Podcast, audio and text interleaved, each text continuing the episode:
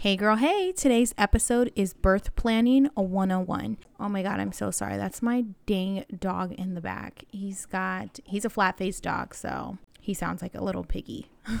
I do apologize. Okay, since we got that situated, back to the nitty gritty. Today's episode is going to be going over what a birth plan is, who needs the birth plan, what kind of information needs to be addressed on this birth plan, and lastly, a home plan for your family. A surrogacy is not a traditional birth, so a lot of different components are involved. But no worries, after this episode, everyone involved will be on the same page for plan A, B, or even C. Are you currently a surrogate or you're in the process of becoming a surrogate? Be neither and you're still on the fence about it.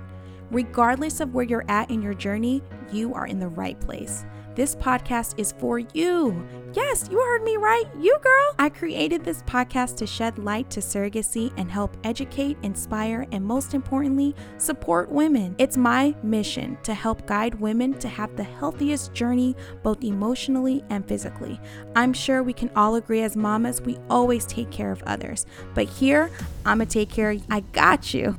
If this sounds like you, turn up the volume, grab that coffee, that tea, heck, even that wine, and let's get started. I'm your host, Vanessa Clemens, and you're listening to Confessions of a Woman.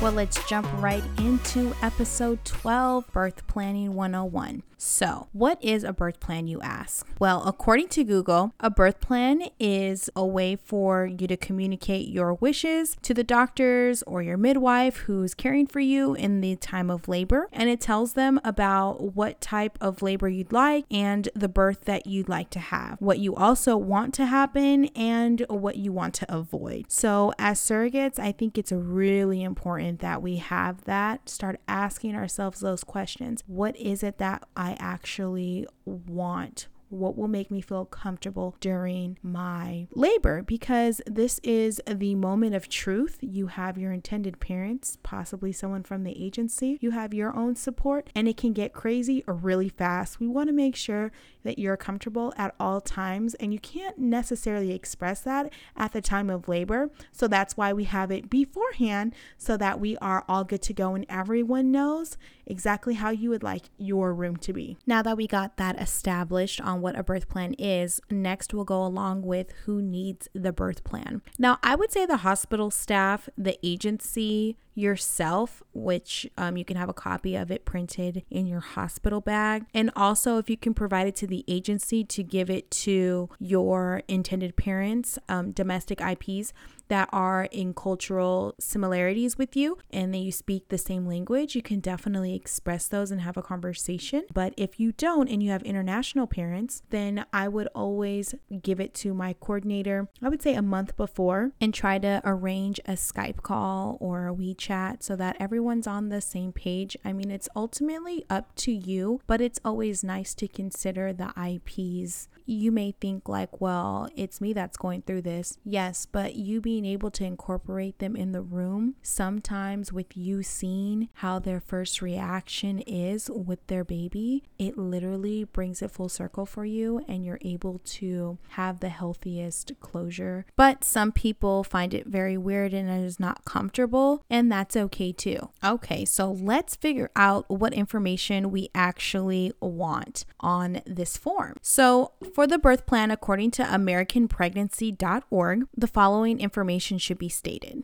So, your name, your date of birth, your OBGYN doctor, the status of your group B strep, whether it be negative or positive, your blood type, indicating that this is an IVF pregnancy slash surrogacy, listing if you have any allergies, if you have a doula, her name, who do you want in the room. This is important because it can be awkward and you may want to state if you do allow the intended parents to be in the room, where exactly. The nurses will be able to delegate and kind of guide them to where they're supposed to be at. So you could say anything, they could be like standing by my shoulders or they can be in the room, but I want them in back of the curtain. I don't know. Or it can be like, I would like the mom, she's okay, but like the dad, I kind of want because my parts is all out. Please make sure that you state that specifically. Also, you can indicate what kind of preference of pain medication you're wanting. There's epidural that's all I know of, but apparently there's other ones. Preference on episiotomy, episiotomy, I don't know, but it's E P I S I O T O M Y.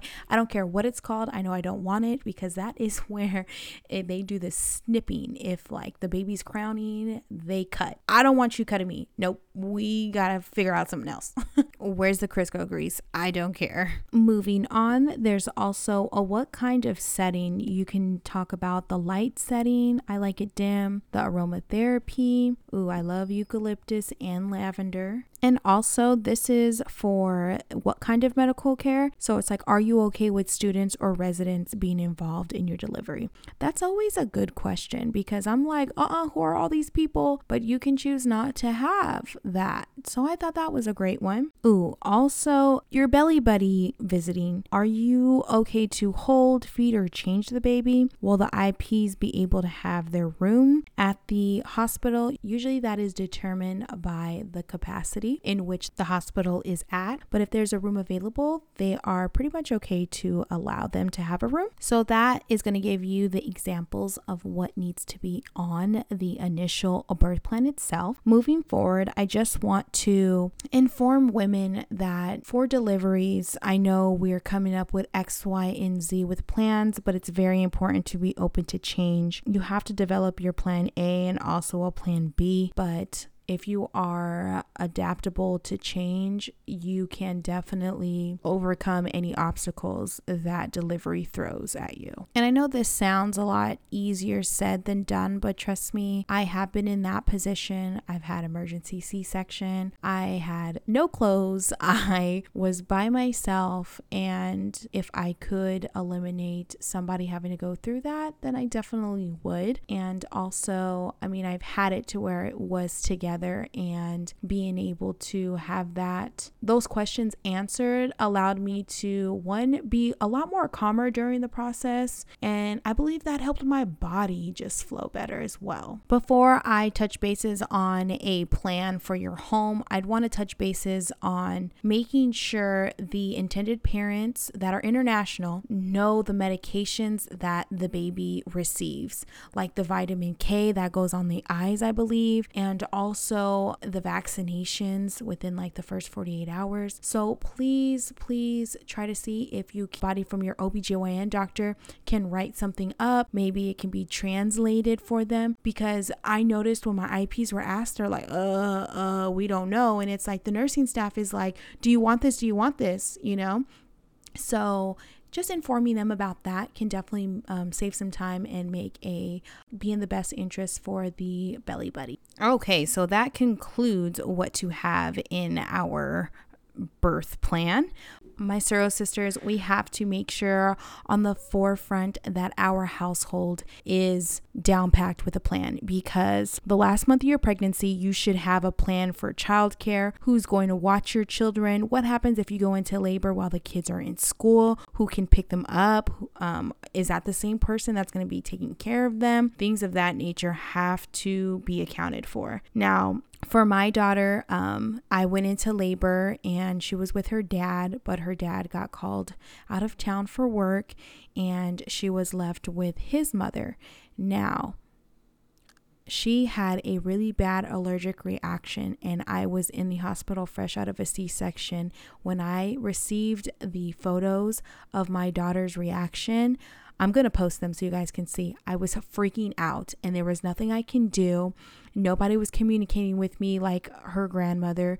So I immediately called my dad and I was like, please go get my child. Like, my dad knows how to tend to my child the way that I would want to if that makes sense. But um, he just knows um, how her skin is. So he had Benadryl, a cream, and and just her allergy medication. So he went to go get her, but just the hassle, just the the waiting, it freaking was freaking me out, right? So, always make sure to pack your kids' allergy medications, cold and fever medication, also the um, the insurance card if need be. Because if they have to go to urgent care or anything of that like that they know where to take them and you know that you there's nothing you could do about it but you know that your kids are being taken care of right? Also, the next one is going to be huge because we don't like talking about death, but let's face it, they say statistically that women are when they are giving birth that we are pushed to our limits and it's the closest thing to death. But um, we have our life insurance beneficiary. They should be able to have, if not a copy of the, you know, um, insurance policy, you can provide them with the contact information, maybe the policy number. So, if in case of an emergency where that happens, they know you don't have to waste any time. They know what is going to, you know, be or where they need to go.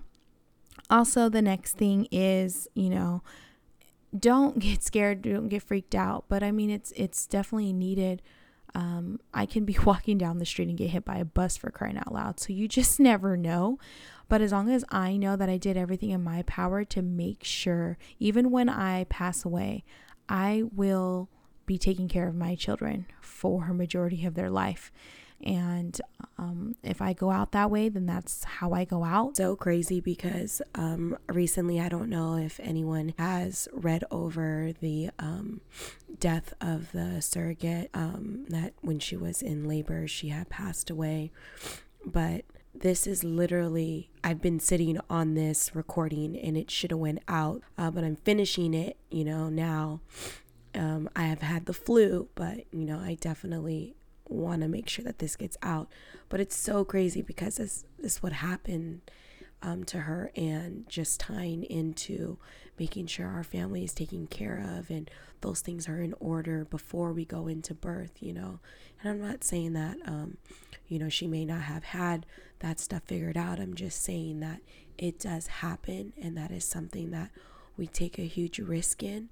But I definitely um, believe that the chances are lower than most, but there is still a chance and we have to remain prepared. I feel like there's so much death going on around us. We've heard about, you know, Kobe Bryant and his daughter Gigi like that just breaks my heart just like as a parent but then like as well as like just somebody who had given his life you know to an entertainment a game that benefited and touched so many people may his soul never be forgotten but i just wonder like as a parent like his last moments like with his child but i guess that's the part that just tears me up inside but you know all you can do from this is plan. Plan, plan, plan as much as you can. Can we just do a moment of silence for our fellow fallen surrogate, as well as just Kobe, his wife, his children, and their family, whoever was in the helicopter crash? Just pray over them, Lord, and just please have them strength to be able to wake up, to stay strong, to still function in this life. I know it's going to feel like cement rocks to them to be able to get up and to have to face just the basic things that they need to do. But I just hope and pray that you are with them and you guide them to just more of a uplifting spirit and being able to connect with their loved ones that they lost in some way with the spirit know that they haven't left because everyone's spirit reigns and always continues.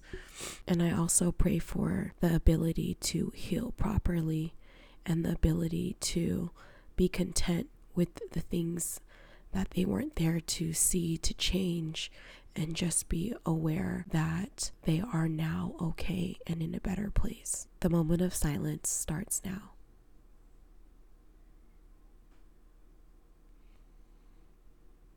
Thank you so much for tuning in today's episode.